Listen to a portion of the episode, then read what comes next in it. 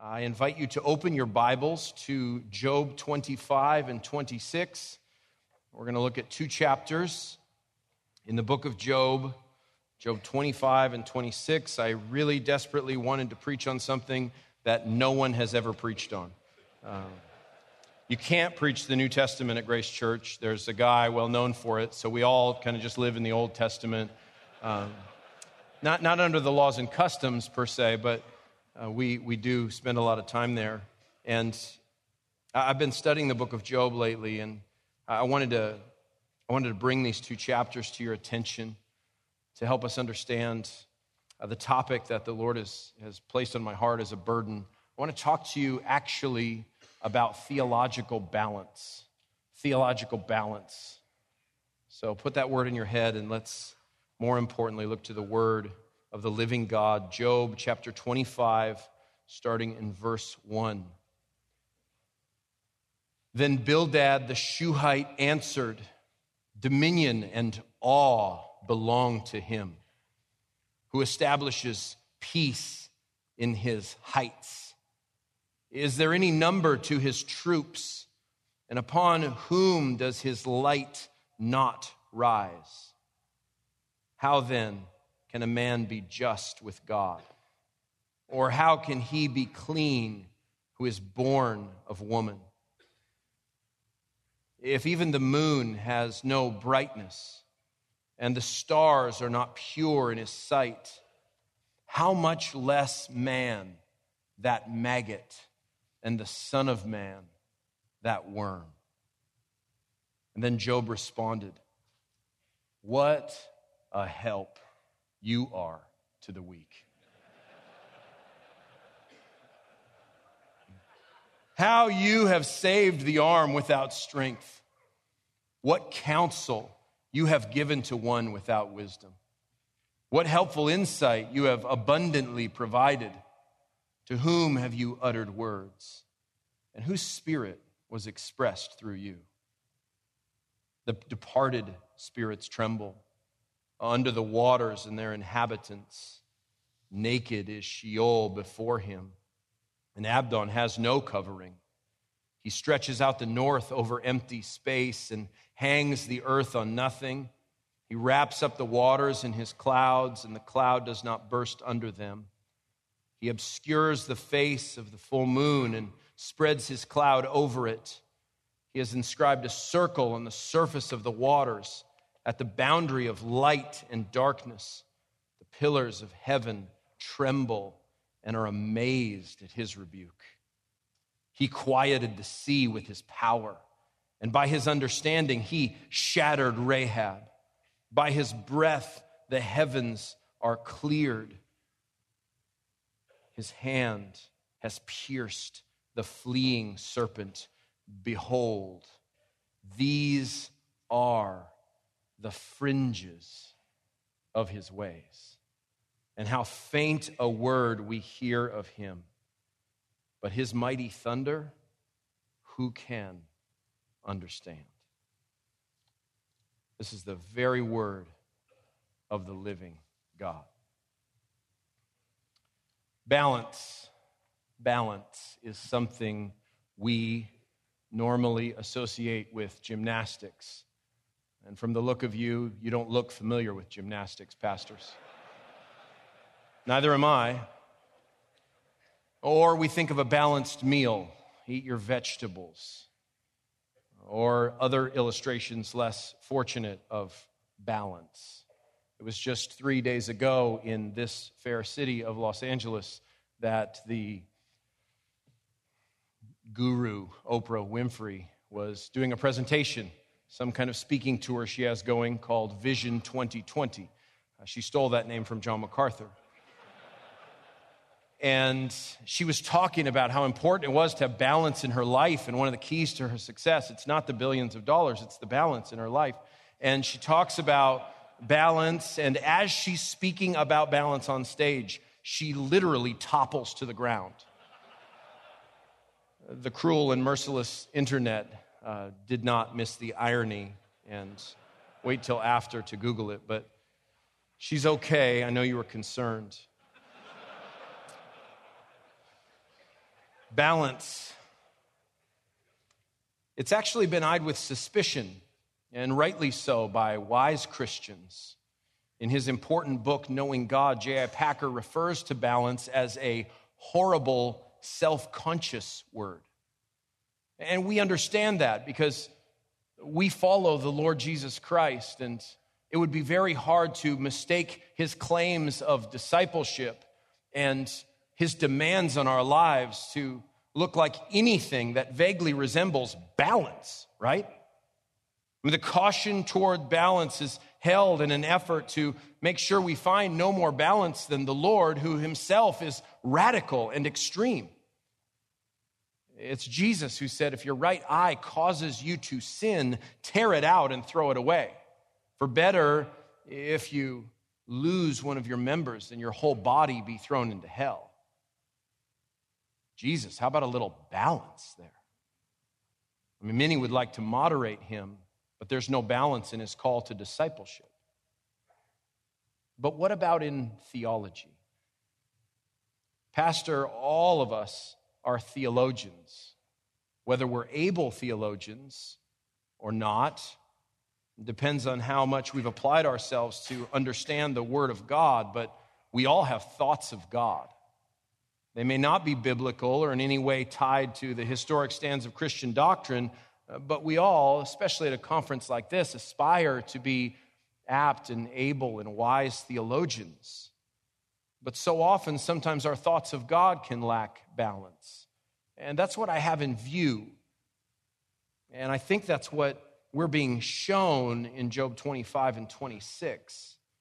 There is different ways to approach the topic of theological balance. And I think the most illustrative and pastoral way will be to look at the book of Job. And this section adequately represents what consists to be the most, uh, the majority part of the book of Job. We're all familiar with the opening of the story. We've all heard sermons on and preached about Job's breathtaking losses, uh, about that backroom deal in heaven that Job was not privileged to. And for the most part, the middle section of Job remains unexplored. We usually think of it like, well, here's a bunch of bad advice. I think we'll maybe not go through it line by line. But when we neglect the book of Job, especially the main part of the book of Job, we miss out on what God has for us here and I think that we have far more in common with these counselors than we realize. I think that their worldviews are more common to us than we would think as, as modern people, but especially the way they think about God. Sometimes they lack precision and care, and more often than not, the counselors, Bildad included, are not theologically that wrong. It's just they've taken their theology and misapplied it to poor Job. The theological balance that we need in ministry, if we're going to minister to those in pain and suffering loss, who are questioning the providence of God, this careful, precise theological balance sometimes manifests itself in precision in content and sometimes in how we deliver the truth about God to hurting people. And it's a lesson for every pastor who studies the book of Job. I am not calling for moderation in your devotion to Christ when I talk about theological balance. Uh, there's times when it's unhelpful. We don't want to balance out the perspicuity of Scripture that we heard about this morning with uh, the cloudiness of Scripture. That, that is not a balance. We don't want to balance out God's glory and our glory or salvation by Christ alone and not by Christ alone. That is not balance, that's off balance. But a well balanced understanding of the things of God, a balance that's not dictated by our own good judgment, but true theological balance comes only from letting the whole counsel of God counsel us. We want to be balanced where the scripture is balanced. It comes from listening to all of Scripture, not just our favorite parts or theological hobby horses. Theological balance necessitates a willingness to let the Bible speak in all its entirety, in its fullness. So, whether it's from a neglect of historical theology and lessons we should have learned, or a study of one topic to the neglect of another, or a failure to hold truths in tension, or imprecision theologically, all can lead to theological imbalance. And that brings us to Reverend Bildad, right here in the middle of the book of Job. So much to learn from these friends, and it's such a book, a masterpiece, really, of divine inspiration full of lessons for pastors. It shows us, the book of Job, how to reorient our lives regarding suffering. It reminds us that Instagram is a liar, that life isn't like that. The book of Job reminds us that the worth of God is not dependent on our comfort and blessing. The book of Job shows us that suffering is a, a holy gift from God. And the book of Job tells us that we don't always get the answers that we seek. It confronts and informs various worldviews, naturalism, especially. It even shows us the superiority of silence, as it shows us that all these words that all these friends spoke were not effective. Instead, when they came and sat with Job, they were at their best. But more than anything, it shows us that theology can be close but far off. Theology can be even decent, but poorly applied. And adhering to a misapplied and rigid theological system can be dangerous if you work with souls. And so here's Job, this case study in human perseverance and patience in the compassion and mercy of God. And he's at the end of his rope. Job 25 is the final speech from the friends of Job the introduction that we all know, and then speeches that run for 41 chapters, and a conclusion, an epilogue at the end. All consists of these interviews. First, the book opens with Yahweh interviewing Satan, and then a dialogue with Job and his friends, and then two interviews of Yahweh with Job. And within those dialogues with the friends. There's four different rounds of speeches. Job makes an opening statement, his lament in chapter 3. There's a debate in three cycles, chapter 4 through 27. Job's closing statement begins in really this verse as he answers and then concludes a, a final statement in chapter 9 through or chapter 29 through chapter 31. Eliphaz, Bildad, Zophar punctuated by the responses of Job and their message in a nutshell is Job you're being punished. Job, you, you did something wrong. And the tragedy that's happened in your life is because of God's displeasure with you.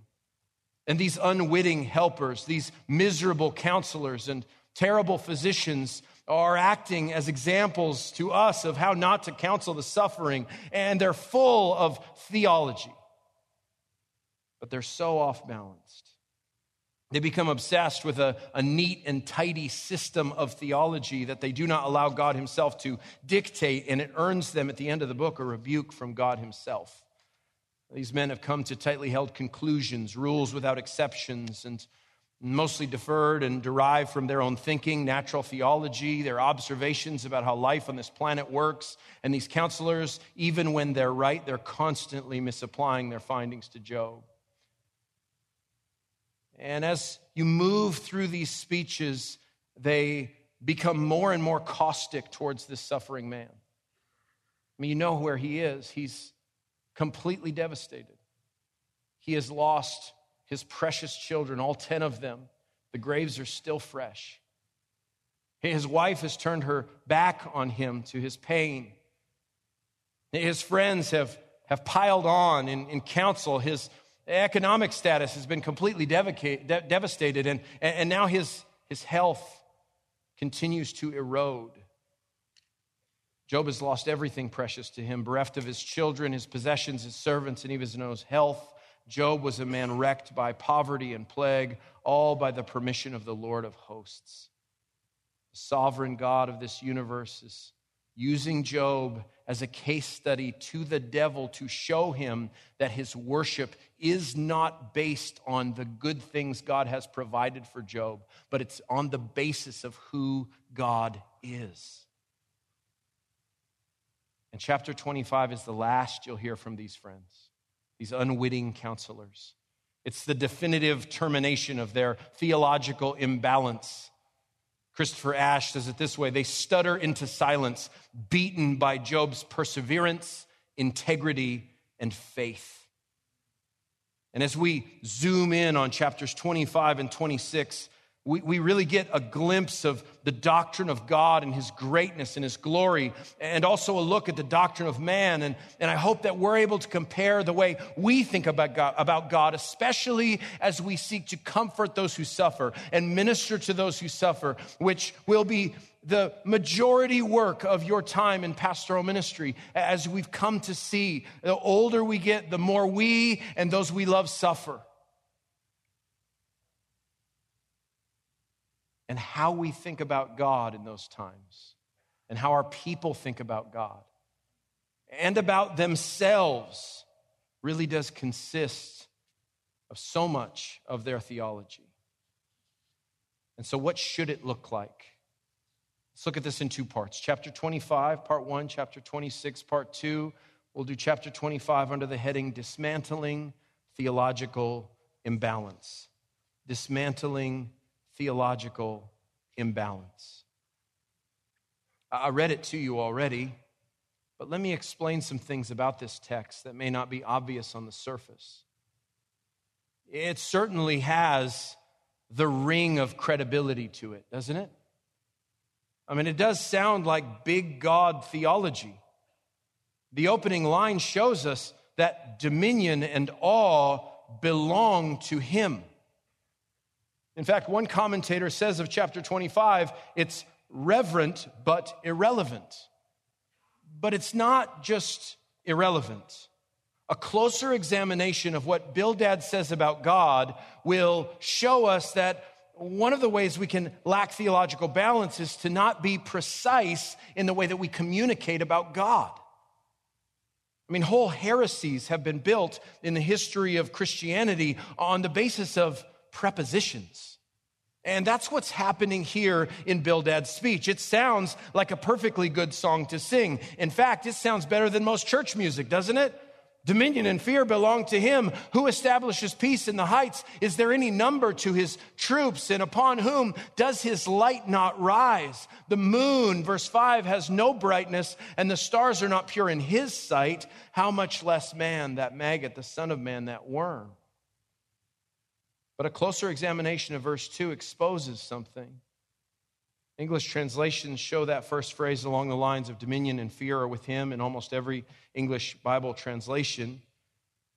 It's adequate, but it misses something important there. That word dominion is a common word in the Old Testament, it's, it's all over the place, but it only occurs two times in the Hiphil infinitive absolute. This little unique occurrence of verbal nature changes everything. This word, because it's different than all the other occurrences, save two, shows us how Bildad thought about the dominion, the rulership, the sovereignty of God. God, in Bildad's construction, is one who asserts dominion, one who is a ruler but it's this kind of a ruler. I'll show you the other place it's used, the other places it's used. Look at Psalm 8, verse 7. Psalm 8, verse 7. All sheep and oxen, and also the beasts of the field. Remember this song about the majesty of God and the place of man. And he's talking about creation in verse 7 all sheep and oxen and beasts of the field and birds of the heavens and fish of the sea, whatever passes through the paths of the sea. You see, the dominion being described here in verses 5 and 6 is the way that a person would rule over livestock. It's total authority. Now, granted, most people today have a bad view of animals. They carry them in their purses and things like that. But in a biblical conception, man was to rule over the animals, not the other way around. And that's how Bildad thinks about the sovereignty of God. To Bildad, God is tyrannical, he's despotic, and he demonstrates his indisputable control over people's lives. Do you see how that's a slight and subtle difference? The other occurrence is, is similar. Daniel 11 39, you can jot it down. It's talking about a despot. The next word is, is equally telling. It's an ominous word. It's the word terror. This dread of the wrath of God and displeasure of God is how Bildad, first and foremost, thinks about God, especially as God relates to Job. There's authority with God, there's terror with God, and there is a sense in which that is true, but not this sense. You see, this small difference exposes that this counselor is a worthless counselor because he doesn't really understand what God is like. His God is a God that grinds people down, a God without benevolence, a God without compassion, a God that is mostly described as being in control and terrifying. To Bildad, God is not a good God. He's mechanical, deterministic probably a lot more like the God of Islam. Listen to me. We love the doctrine of the sovereignty of God, don't we? Spurgeon says it's the pillow on which the believer places his head at night. We are hopeless and lost if God is not sovereign. And if you preach a totally sovereign God to your people, that He's in complete control of every square inch of their lives, but you do not also preach that He is good, you've preached to them a false God. And, Pastor, you might be off balance, like Reverend Bildad is. And though he sounds good, you can see there's a, there's a chiastic shape to these six verses. In other words, verse 2 matches verse 6. One is a description of God and his awesomeness, and the parallel statement in verse 6 is a description of man and his lowliness. How much less man, that maggot, and the Son of Man, that worm. Now, there is a place for worm theology. God calls Israel a worm in the book of Isaiah. In the Psalms, at one point, man, David describes himself as a worm. Maggot, on the other hand, might be going too far. I mean, we just read Psalm 8, and I think it's a, a helpful corrective for us. It begins by talking about the majesty of the Lord, his name in all the earth, displaying a splendor above the heavens. But then at the center of Psalm 8, it reminds us that when the psalmist David considers the work of God's hands, the work of his fingers, the moon, the stars, which you have ordained, what is man that you take thought of him, and the Son of Man that you care for him? Yet you have made him a little lower than God, and you crown him with glory and majesty. You make him to rule over the works of your hands. And then concludes again with a thought of God, O Lord, our Lord, how majestic is your name in all the earth. Bildad sees Job like a maggot compared to the glory of God, but that isn't a proper, balanced understanding of anthropology, is it? Human beings are actually glorious creatures. Not because something in us, but because something in God. That's the imago Dei. That's why we matter. That's where our value is found. These counselors have been attempting to box God in for 20 something chapters now, saying he always operates by way of retribution. There's got to be something wrong in a person's life for their life to go this badly. This must be the hand of God's judgment. But we know it's not true in the case of Job. And so when Bildad turns his focus to man, he's equally skewed. He uses the immensity of God as a magnifying glass to see what man should be in comparison with God. That this creation of God is so despicable, so low. And so, exposing God's all seeing holiness in verse three, and then reminding us that nothing is as pure as God, nothing is as holy as God in verse five. Even if the moon has no brightness and the stars are not even pure compared with God, the chiasm points towards verse four being the very center and expose of Bildad's imbalanced theology, a theology that at a superficial glance kind of looks like Reformed uh, soteriology. It kind of looks like Calvinism. But I'll show you why it's not. His question in verse 4 exposes the whole system. How then can a man, Hebrew word enosh, used when it's thought of men's frailty and weakness, how can a man be just with God? Or how can he be clean or pure who is born of a woman?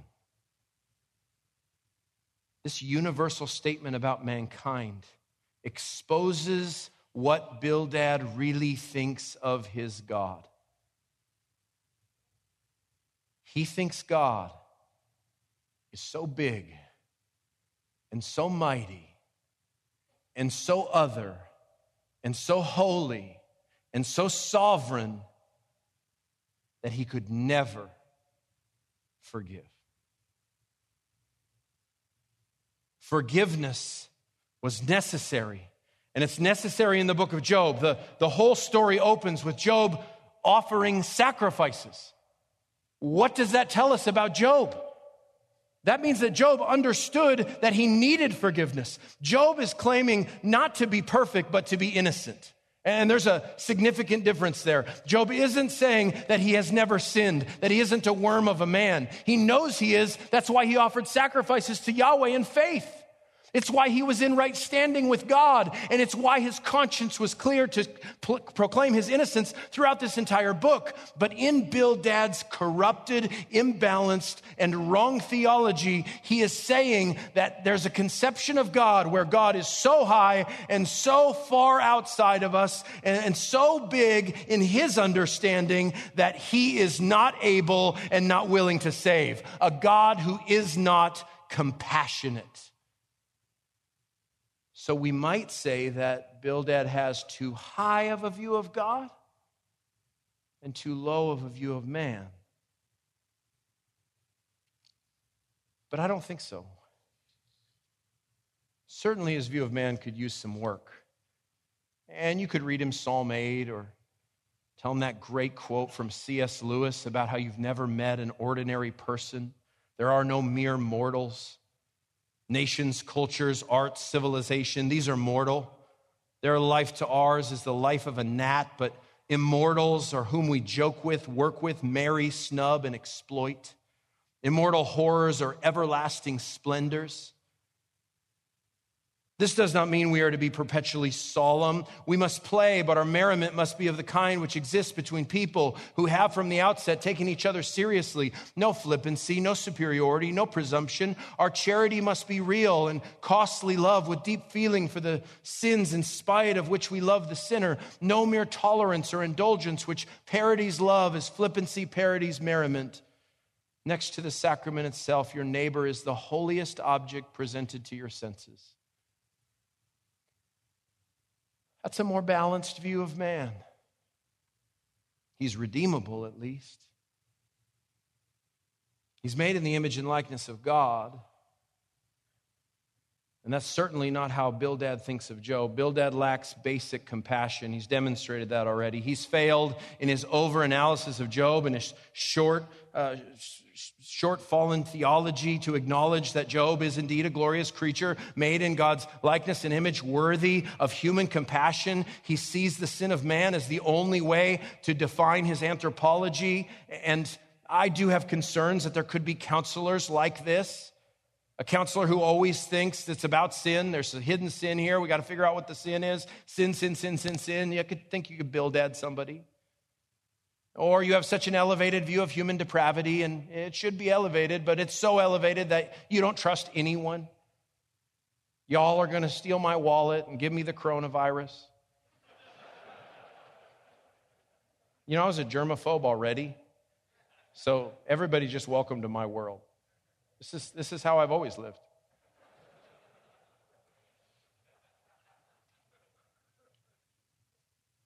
And people think like that. That person must be up to all sorts of evil. And, Christian, you should think like that about your own heart. You should look at others and think what, what glorious potential these creatures have, made in the likeness and image of God.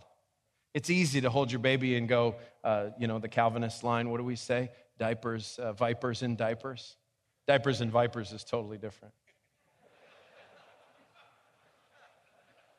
But to also look at a baby and say, this baby was made in the image and likeness of God with the capacity to worship Him for all eternity. I mean, that's biblical and that's balanced. But that's just the way I'd fix Bildad. That's not how Job does it. It's easy to dismantle and pick apart Bildad's reverent but irrelevant presentation but let's look at chapter 26. Chapter 25, dismantling theological imbalance. Chapter 26, discovering theological balance. And it's surprising to me how Job handles him. It's surprising to me that in his pain and in his suffering and in his loss and in his broken, hurting, exquisite experience on the trash heap as his body is lacerated with sores and the, the pottery shards that he's trying to open these sores up with, and the frustration of listening to all this human babbling. It is amazing to me that Job is still a theologian par excellence. He's not perfect, and Elihu will confront him appropriately later.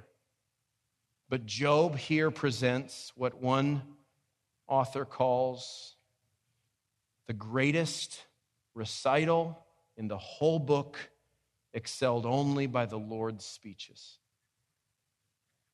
Job balances out Bildad, and he does it in an unguessable way. But first, verses 1 through 4. You already entertained Job with a laugh. He appreciated that from heaven, I'm sure. Verses 1 through 4 are just pure, utter sarcasm. And, Pastor, if you love sarcasm, now you have a proof text. Bildad receives the serrated edge of Job's pain. And you know what? He deserves it. There's a play on words here. It's the word saved, the word wisdom, the word insight in verse 3, and the word words, all related words, all Job saying, Thanks for that. Thanks for nothing. That was helpful, not helpful. It's that kind of a statement that Job makes a, a thanks for nothing, who do you think you are? It's the perfect response, not just to Bildad's speech, but to all the speeches that have gone before. He's saying that you haven't saved the one who's hurting. You haven't applied any real wisdom here. There's been no insight, and there have not been words that had any authority to them. It was ineffective and it was powerless. There was no insight, no perception. Verse 4 is about the authority of where's the basis of all that he's saying. He says, Whose spirit, or, or better, whose breath was expressed through you? This may be a subtle way of talking about is this satanic, the stuff that you're giving me? Who, who's muttering in your ear here? Where did you get this stuff? Who stood by your side? Because everything that has been said to him is entirely too human. And so now Job sets to work theologically. And what is it that he does? Well, he starts as low as possible in verse 5. And he carries all the way to verse 13 to get to the highest of heavens. And what he did does is give a tour de force of all of creation. And he shows this, verse 5. The departed spirits tremble the word there is Rephaim, used about mysterious spiritual figures in the Old Testament. Sometimes uh, in ancient Near Eastern cosmology, these are, these are uh, supernatural creatures. Other times, talking about demons. Other times, talking about dead souls. The point that Job is making is that he's starting at the lowest of the low. He says, under the waters and their inhabitants. This is a place completely unexplored by mankind. This is a place unseen and unknown.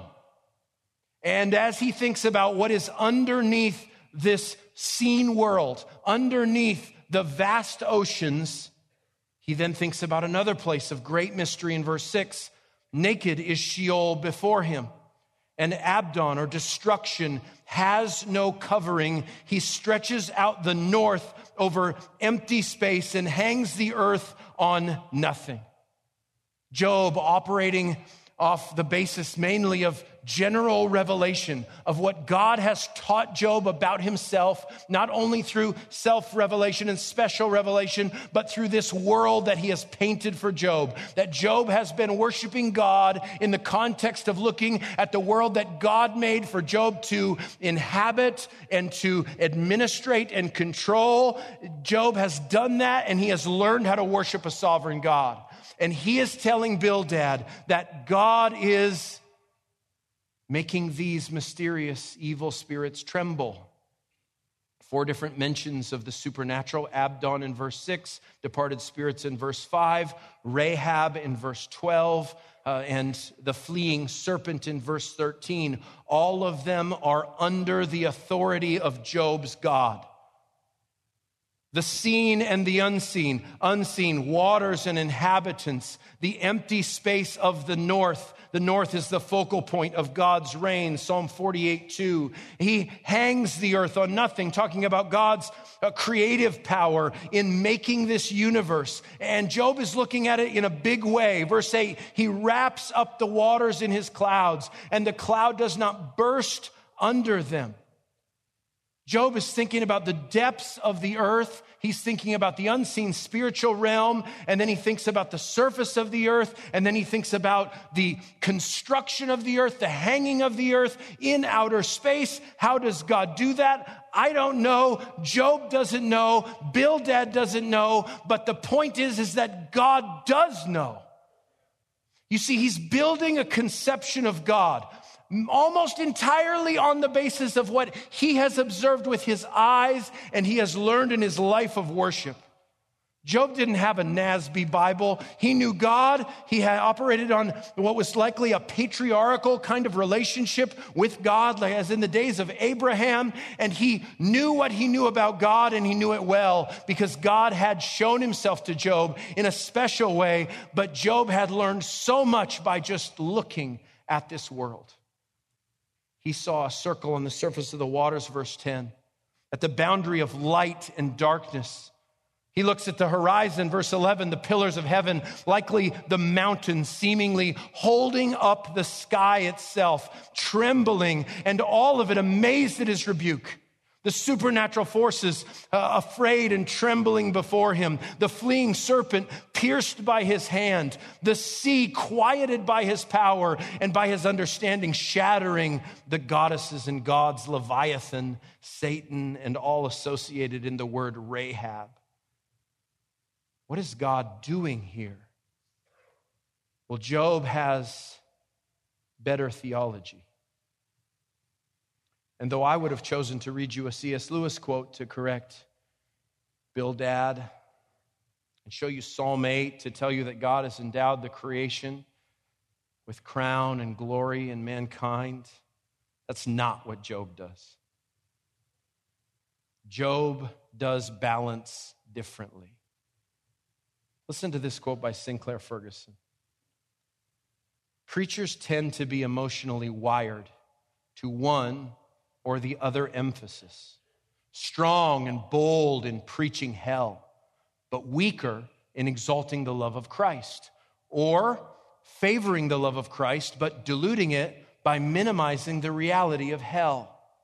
And sometimes we make the mistake of thinking that true biblical balance is found somewhere in the middle. But he continues In Scripture, however, the true balance is found by the stretching of our understanding and affections in both directions. Do you understand that? What's happening here in Dr. Ferguson's theological brilliance is he's showing us that the love of Christ and the reality of hell are not to be balanced out, but explored further in both directions. And in that, balance is found. And I think Job would look at Dr. Ferguson and say, Amen. In a Scottish accent, maybe just to make him feel at home. Because that's exactly what Job does in chapter 26. Job shows the bad preacher Bildad that his God is actually too small. And Job has a higher conception of God, a God that he's going to show us in verse 14. We only see the fringes of his ways. This higher conception, this God without edges, is the only way to make room for a God with this much compassion a God who provokes Job to have the boldness to cry to him in agony, a God who must have his way to accomplish redemption and bring about mediation, a God who will provide something beyond Sheol and the pit and destruction, a God who will be able to provide something that looks like resurrection. This is the most important kind of theological balance. Yes, theological balance can require precision and care and even handedness, but sometimes we must realize we have underestimated God's glory. And we have underestimated his power to save. We haven't gone far enough theologically. We haven't gone deep enough and grand enough to find that balance, stretching our understanding and affections towards heaven as far as they can go. An example. One of my middle school daughters wrote a paper about Niagara Falls, and we watched a documentary on Netflix and we read some books and looked at pictures of how they used to use it for entertainment. Once they filled a ship with all kinds of animals and sent it over the edge to cheering crowds. I'm telling you, our view of animals has significantly changed since Bible times, even since the 1800s. But that's not the illustration. The illustration is the guys on the wire, the high wire man. They did this all the time at Niagara Falls. You're not allowed to do that anymore. And if it was up to me and I was a high wire guy, I would need all four hands and feet to get across that thing. But those who do it well and professionally carry a enormous balancing pole. I googled it up to figure out how it works. It was sciency. I still don't understand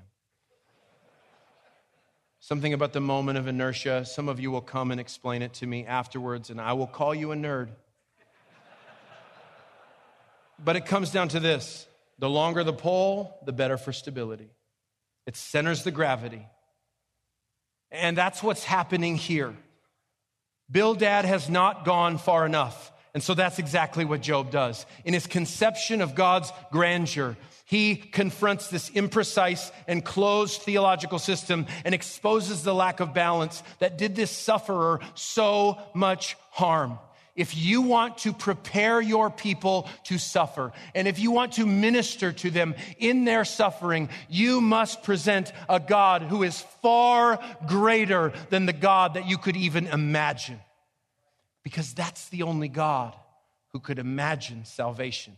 That's the only God who could accomplish redemption.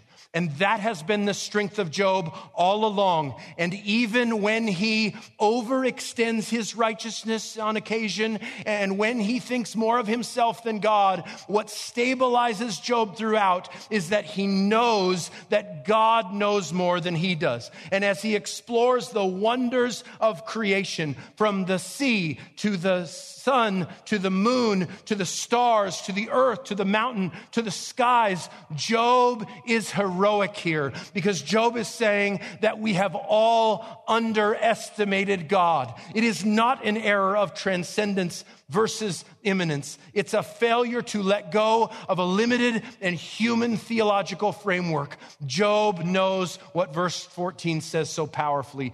Behold, listen, check it out. These are the fringes, the edges of his ways, and how faint a word we hear of him. But his mighty thunder, who can understand? Yes, God is mysterious but nothing is mysterious to God.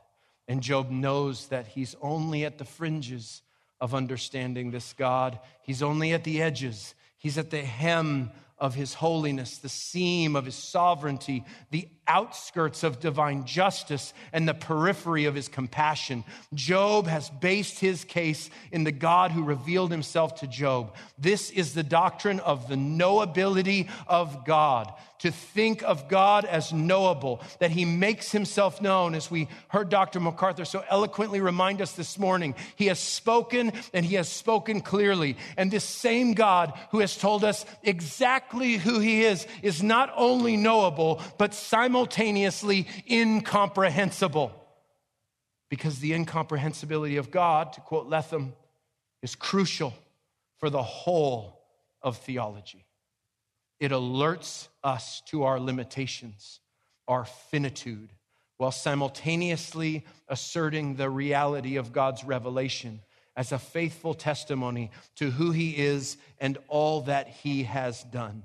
We must think about God rightly, that He is a God who is immense and ungraspable, but who has revealed Himself and made Himself known in the works of creation and in the word of His promise. And when we hear Paul pray in Ephesians that they would grasp the ungraspable, that they would know that which is unknowable, the love of God in Christ. All of this is based on the big God of the Old Testament who is not to be underestimated. And Job shows us the way through suffering is to bear it with God's glory in mind. Isaiah 40, 18, to whom will you liken God or what likeness compare with him? God is not like a person who can be exhaustively known.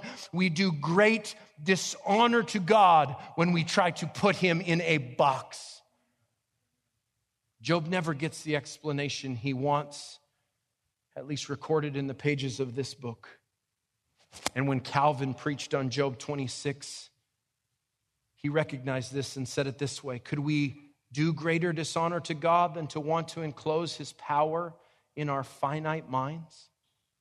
It would be like a man wanting to hold both the sea and the land in his fist, or hold it between his two fingers. It's a madness beyond belief.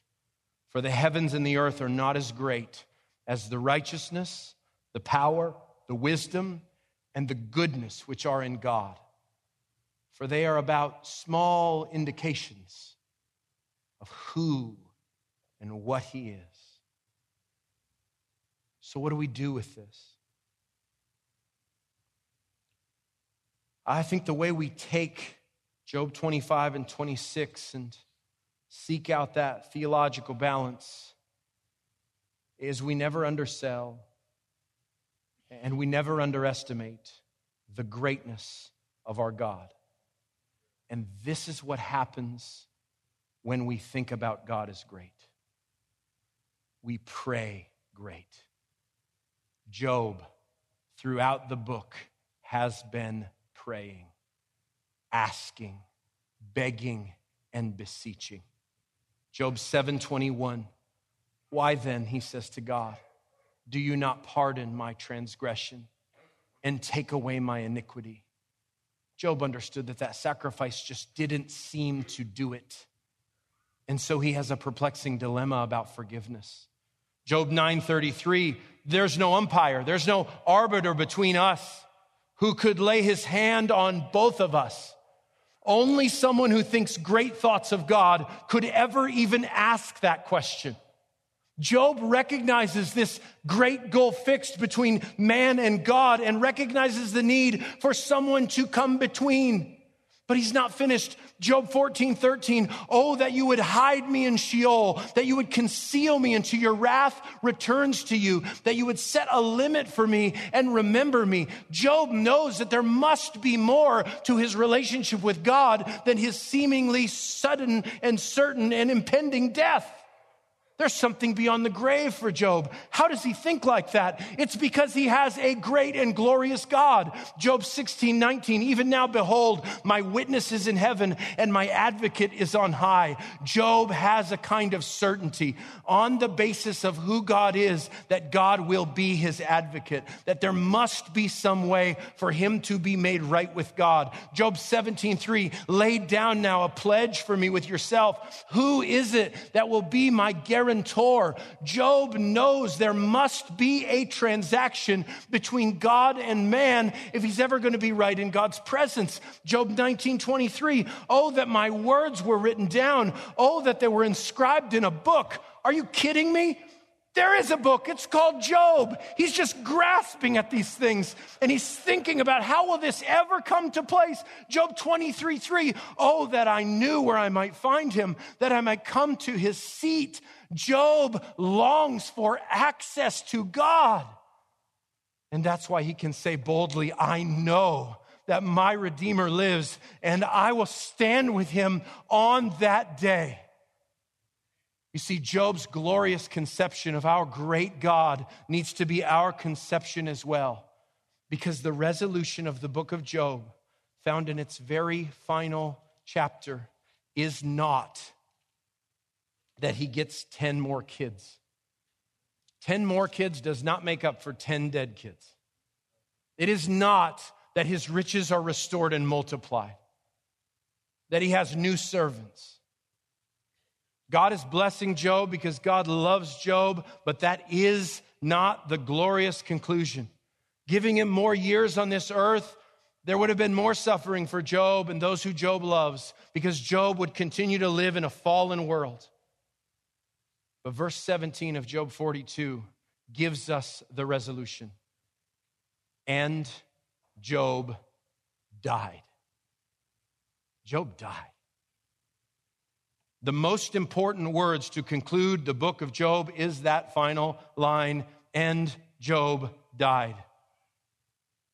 His longing for a mediator, sometimes his deep rage and desire to have a face to face meeting with God, his pleading for answers, his awareness of the transitory nature of his own existence would all be resolved in the final sentence. Yes, God blessed Job with physical prosperity to demonstrate his commitment to this righteous man, but far, far, far more than that. In the final line, all of Job's inquiries were answered and his doubts assuaged, his desires fulfilled. Job wanted a mediator to educate his case before God and what he will get. And what we have in full and final revelation is the God man, a perfect high priest, the ultimate mediator, the arbiter beyond all our expectations, and not just a mediator, an intercessor, a perfect redeemer, the one who will not accept our sacrifices, but become our sacrifice, dying in our place and rising to new life in which we will gloriously share. The end of the story is this Job meets his God, no longer in the whirlwind, but there in his presence forever. The greatness of God fully and finally realized. The only thing that we can give to those who suffer, and the only hope we have in a world like this one.